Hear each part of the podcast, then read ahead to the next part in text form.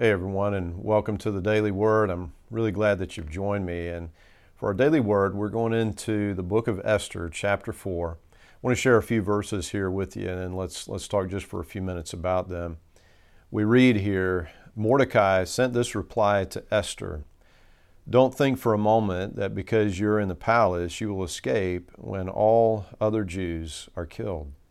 If you keep quiet at a time like this, deliverance and relief for the Jews will arise from some other place, but you and your relatives will die.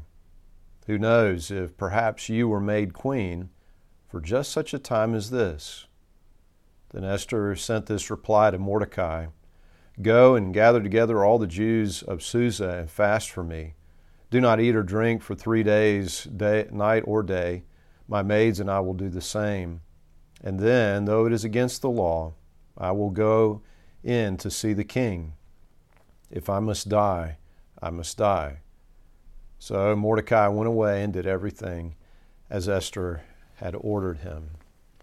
And so, this threat that comes from Haman through uh, the king against the Jewish people uh, has, has come home to Esther, and she's been made queen, and and all of that seems like it's just wonderful, but now this great blow has come. She is afraid to go into the king because if you go in unannounced and uninvited, you very well uh, could be killed. And, and the, then this ensues that we've read here. And, and the thing about it is that, um, that strikes me is, you know, it's, it's interesting and, and I think even strange in a way that the book of Esther is in the Bible at all. And what I mean by that is, as you read through, it doesn't actually seem to be about God.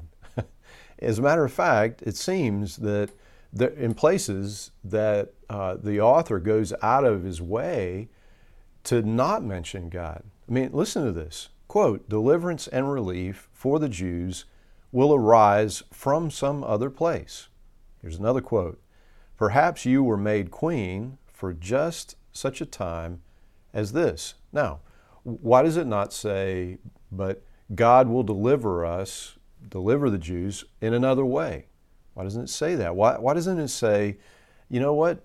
It may be that God has put you here for just such a time as this. And actually, uh, I think that this is quite genius because what we're seeing here is that we're meant to discover, we're meant to recognize uh, the movement of God. It, it is so plainly, clearly implied that we're, we're meant to, to hear the story and see the hand of God behind events and, and movements and in history and, and, and in their lives. And, and it's just like our everyday lives. There is not a narrator in our lives that's, uh, that's saying, God did this and that and thus and such. God's involved in that. We no, we're just experiencing life. We're going through life and and we have to take the time to recognize the hand of God in our lives. We know that God is at work in our lives. God has a sovereign plan uh, over the world and over our lives. And, and certainly we know that He gives us a measure of free will. And so Mordecai is very interesting. He has an assurance from God that God is going to save the Jewish people. He, he is going to. And if, uh, if Esther says no, if she refuses to play her part in God's plan, he has an assurance that God will deliver in another way.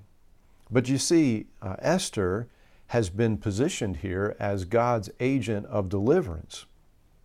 If she refuses, God will work another way, but she has been positioned there for that purpose.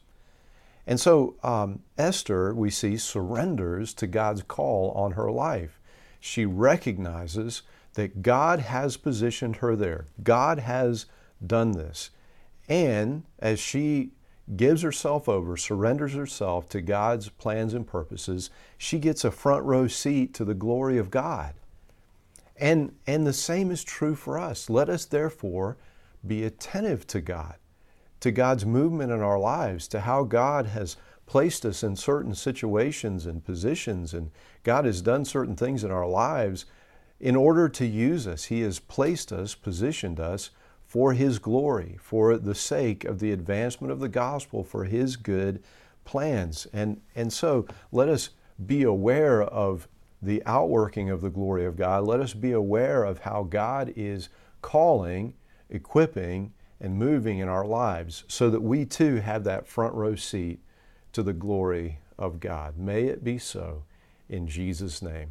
Amen. Amen. And friends, until we get a chance to speak again, I pray that God would bless you and that He would keep you.